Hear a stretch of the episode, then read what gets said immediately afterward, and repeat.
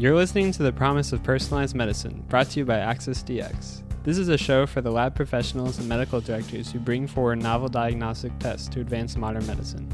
Let's dive into the conversation. Joining the podcast this afternoon. Happy to have you. Thanks, Perry. So, as you know, the podcast is really focusing on personalized medicine. And knowing you over the years, I know that you've done a lot of things for a lot of different groups, all centered around personalized medicine. So that's why I'm really looking forward to hearing your perspective. So let's just start with define personalized medicine for us. Sure. Yeah. I mean, well, the way I think of it is it's the opposite of population medicine. Population medicine is what we know works across a similar group of people, although not everyone will benefit from that medicine or intervention. Personalized medicine is really the opposite of that. It's identifying things that are specific to the individuals, either based on their you know their DNA or other criteria that really helps us identify which intervention is most likely to be beneficial and eliminating you know the morbidity and the toxicity associated with therapies and other interventions could be surgery could be other uh, types of things um, because we know that they're unlikely to be beneficial so at the end of the day that's it it's it's the right drug or right intervention for the right individual yeah, that's great. Unlike population health or population where you're looking at the masses, you're just taking a look at the individual. So, to that end, you know, in the last 10 years, what would you say are some of the advancements that you've seen that have really helped us with advancing personalized medicine? I mean, the diagnostics, right? I think are are probably what's really helped to personalize interventions in the last decade. I mean, it's really what motivated me to get into the diagnostic space was having the experience of working in more population medicine setting where the realities were that only a handful of patients were benefiting from whether it's therapeutics or other uh, interventions and knowing that most were not and then coming across the diagnostics industry and seeing how tailored those things could be and and really about eliminating those morbidities. I think in the last decade, it's been uh, next generation sequencing. For me, that's the thing that's really stood out as accelerating diagnostics. 15, oh goodness, going on 20 years ago, it was very sort of fixed, tailored uh, diagnostic interventions, not as broad, not as many targets, so less personalized, but really the beginning of that whole process. And now, two decades later, even we have so many more targets and we're able to to personalize even more than we were you know 10 or 20 years ago and next generation sequencing really has enabled us to do a lot of things where before that we just couldn't do it. And i, I agree with you. Well it's truly personalized. That's right. You know i mean it's it we're getting to the the space where we can identify for the individual. So now we're talking about diagnostics that are customized to each individual because it's the right thing to be tra- tracing for them. So it may not be the right information for other individuals, but because of this technology, because of the ability to to sequence at those depths and across the entire genome or exome, we're able to really tailor the diagnostics to individuals to understand what's going on with disease or interventions. Hmm.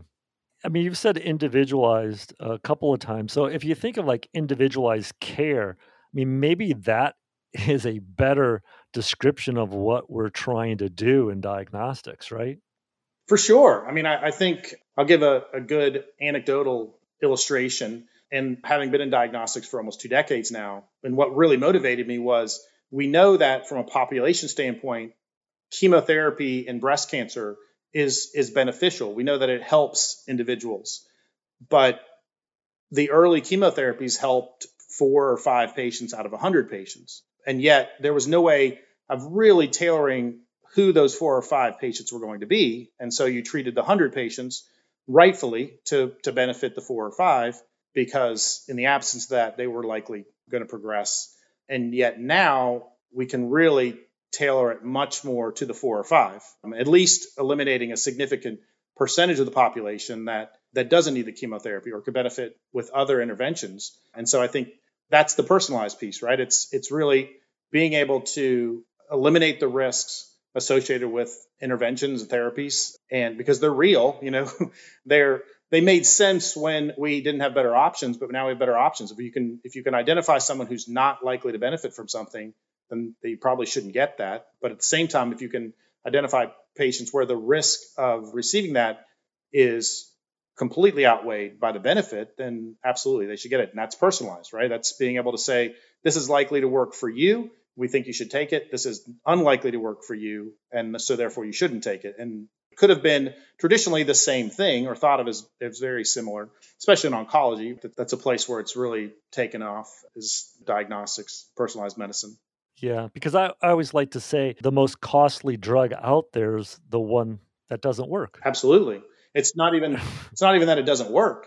That if if there's no benefit, then you pay for the cost and then there are consequences of those drugs. You know, there are significant side effects. And so it's not only that it doesn't work in the sense that it doesn't reduce the risk, it also adds toxicity and costs that should be eliminated. Yeah. And if you could identify that safely and with good consistency that yeah, you you should not not not just consider, but this shouldn't be provided. When you think about the evolution of personalized medicine and the role that diagnostics has played and continues to play, are there certain things that are holding up our ability to move it forward even quicker? Yeah, I think the biggest challenges are uh, the predictable and equitable reimbursement piece of it. I think with the science is there. I mean, the technology and the ability of individuals to to create new platforms and generate new new tests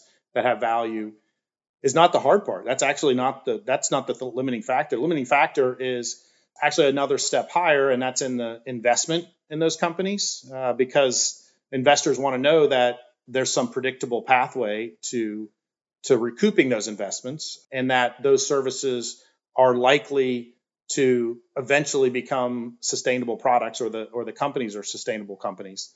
And so, you know, I think that's probably the biggest thing. It's, it's a real challenge. You know, it's it's not like the drug world where you have the FDA sort of gold standard seal of approval and you know that if you can get through that process and you get that coverage then then that's a predictable outcome right you that that's much more predictable whereas on the diagnostic side it's you know i always joke around that it's if you've seen one payer, you've seen one payer, right? So it's it's every one you've got to go, um, and so there's there's a lack of predictability and there's a lack of reassurance, and so it just delays the investment, or the sustained investment, uh, or at least makes it more challenging. I mean that makes sense because as an investor, they are looking for to mitigate the risk and predictability, like you said. So with a drug with FDA, there's a clear pathway to reimbursement coverage once you go down that path. Mm-hmm. And with diagnostics, it seems like we've struggled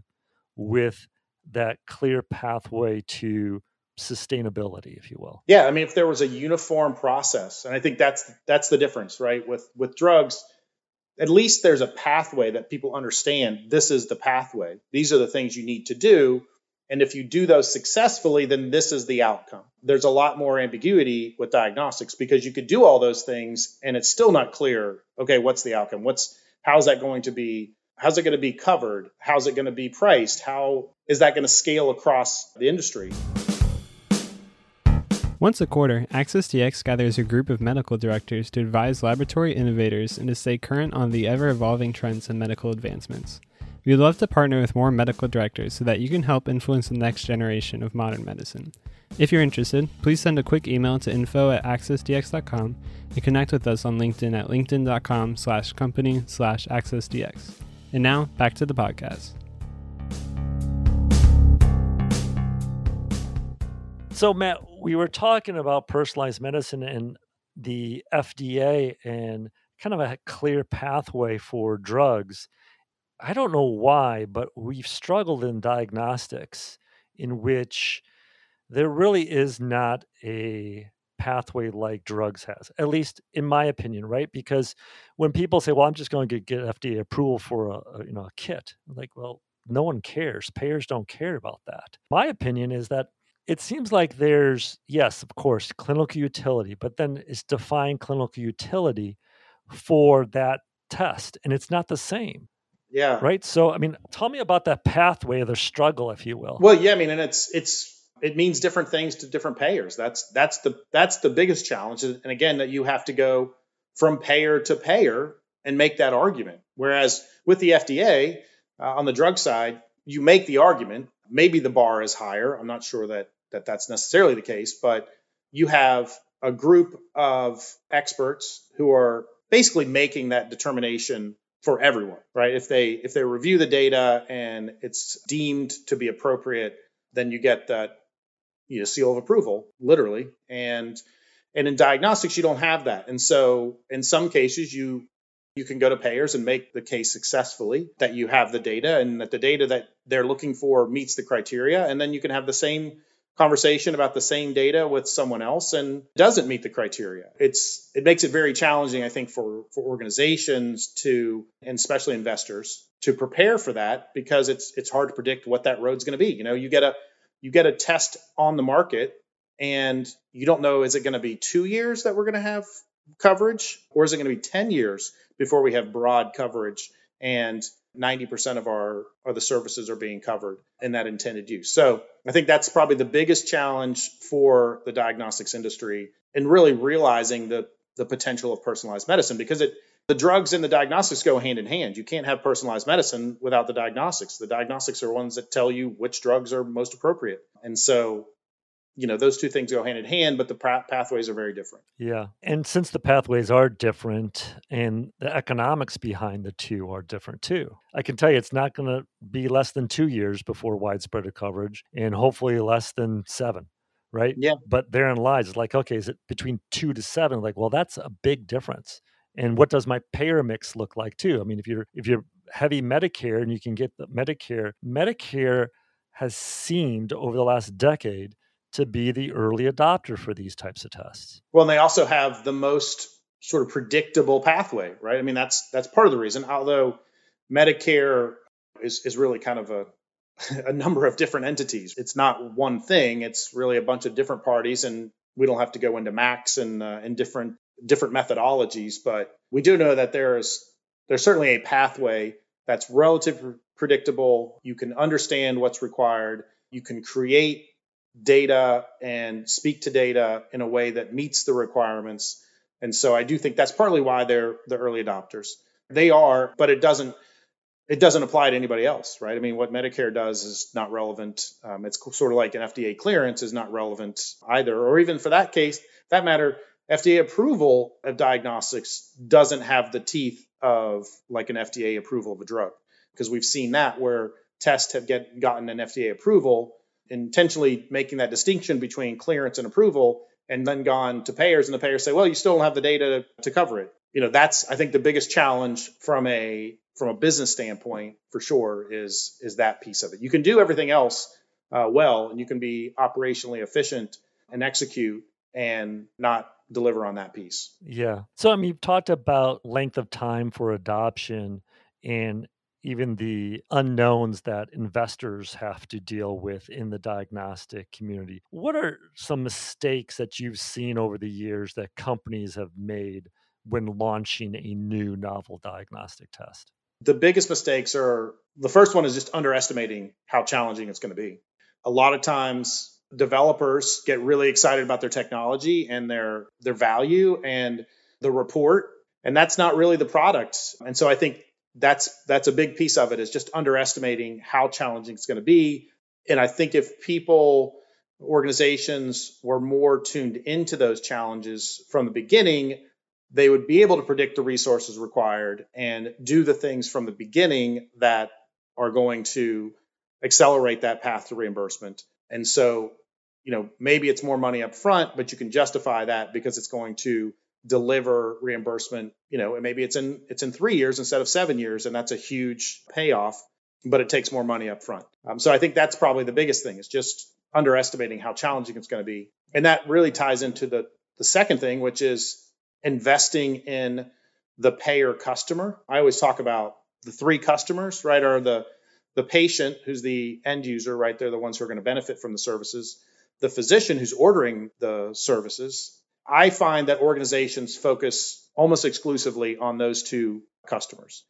And that makes a lot of sense because at the end of the day, those are the people who are ordering the test. But the reality is they're not paying for the test. The, the person that's paying for it ultimately are the payers and understanding and planning for what's required so that you are accelerating that timeline, right? Again, going from seven to three is a massive, or even cutting in half, you know, three and a half, four years, huge return on investment. But it's hard to make that case, right? If people don't appreciate how uh, how challenging that part of the business is going to be, then it's easy to say, I don't want to spend that money up front because I think I can do it without it. And I think we've been doing this long enough to know that you can't, that you just, you can't get away. There's no shortcutting the system.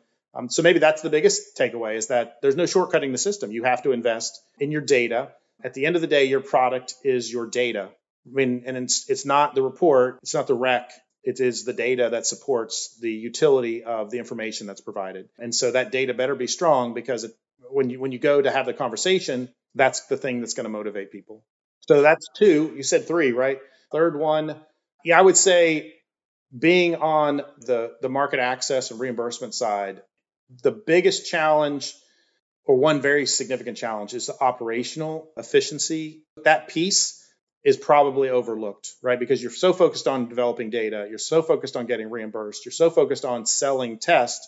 But if you get all that stuff done, you get people using the test, you get the test covered, you get it reimbursed at a good rate, but you're not good at at the other piece, which is actually the claims process and managing all the requirements with with payers, then you can see a, a real delusion of those efforts. And so I think that's another piece that that people have to understand uh, and invest in. Yeah, I mean, if companies just invested half the amount of money as they do with the physicians who are ordering the test into everything that you just talked about, the ROI is definitely there.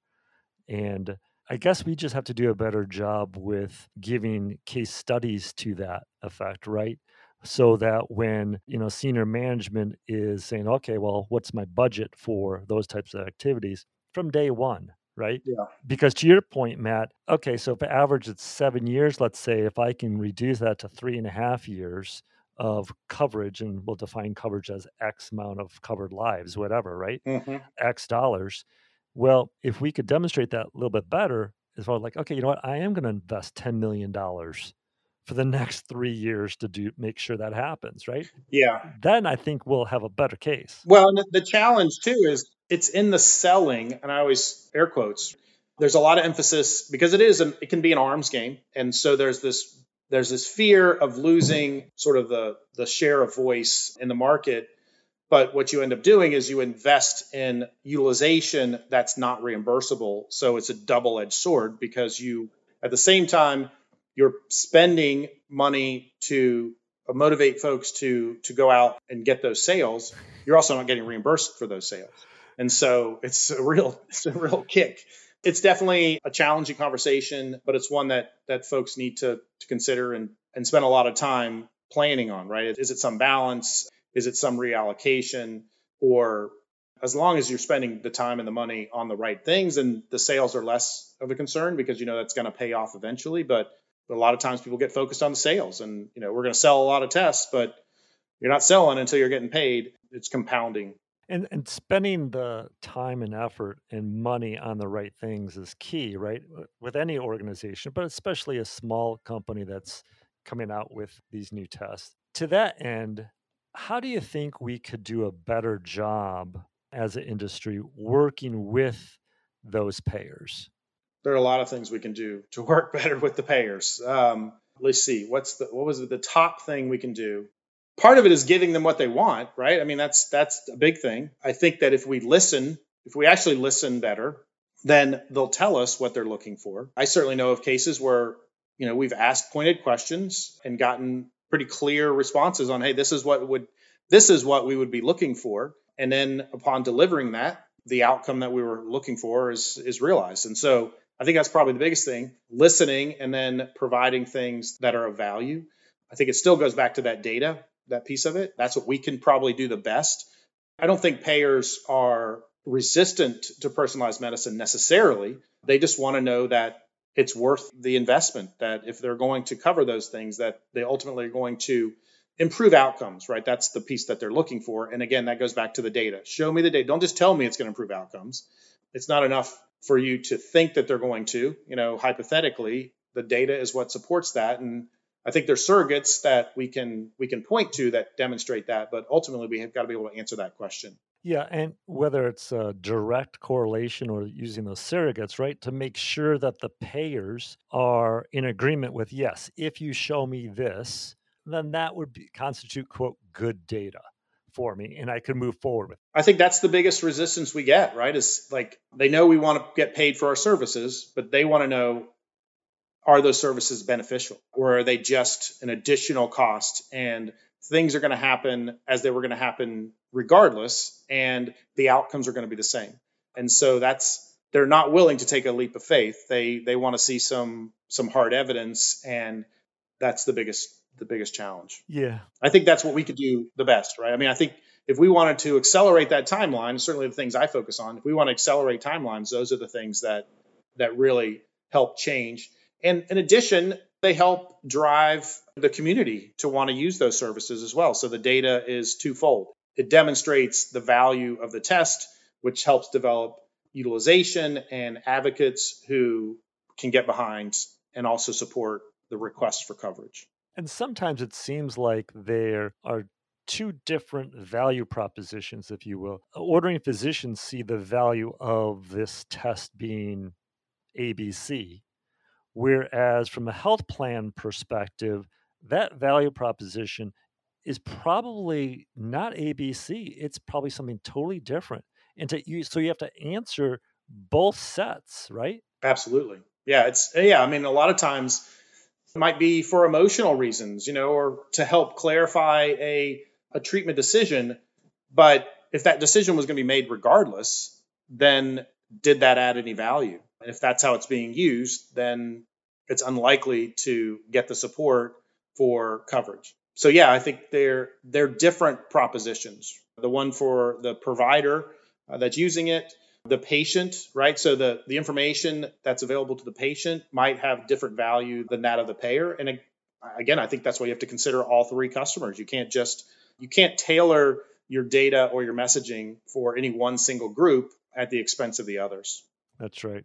And that payer customer, if you will, when you look for the next 10 years, what do you think they're looking for or are they looking to us in regards to personalized medicine? What do you think they're looking for? Uh, that's a good question. I don't know if they're. I don't know that they're actively looking. I think they're they're certainly well aware of the industry and they are abreast of the developments. I don't get the sense that there's active like programs. You know, and insurers get a they get a bad rap a lot of times, but there's so much going on, right? I mean, there's, there's you're trying to manage so many members and so many different disease states and so many different interventions, and so it's very easy to take a conservative position on that and say like, well, okay, we're not to we're not to make any changes because we don't know what those changes are to impact.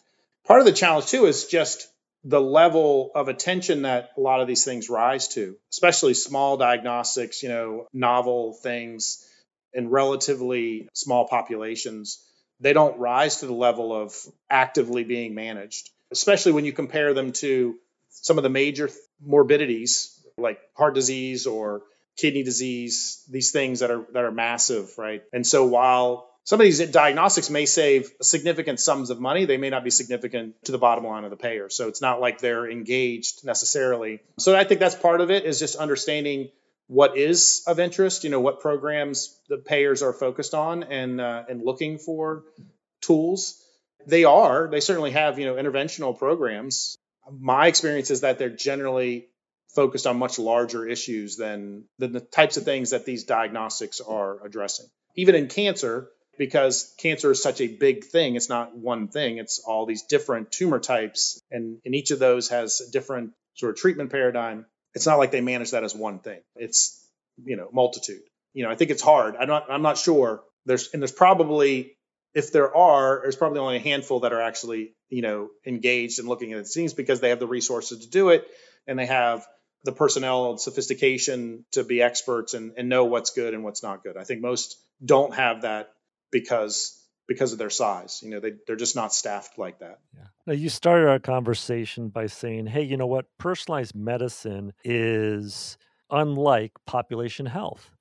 And what I just heard you conclude is saying, you know what? In order for personalized medicine to gain the attention from a payer customer, it better be big enough from a population standpoint, from a membership standpoint, to get their attention. Because if, if not, it's just another hill that you're going to have to climb. Yeah, you know, it's and it goes back to that that conundrum of of driving sales over you know spending resources in other areas.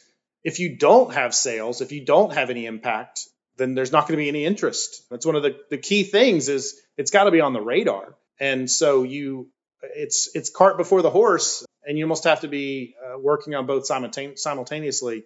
So it, it just makes it that much more challenging. It's it's very challenging. It's one of the things i love about it honestly. It's uh, because it is it is not straightforward. It's not a plug and play.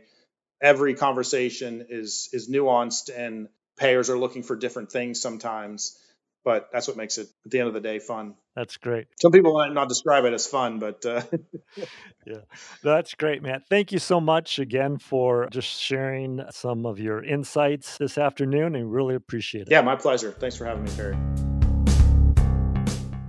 You've been listening to The Promise of Personalized Medicine, produced by Amplify Podcasts and original music by Jake Dimas. To ensure that you never miss an episode, subscribe to the show in your favorite podcast player. And if you like what you've heard, we'd love to hear from you with a rating or a review. Thank you so much for listening. Until next time.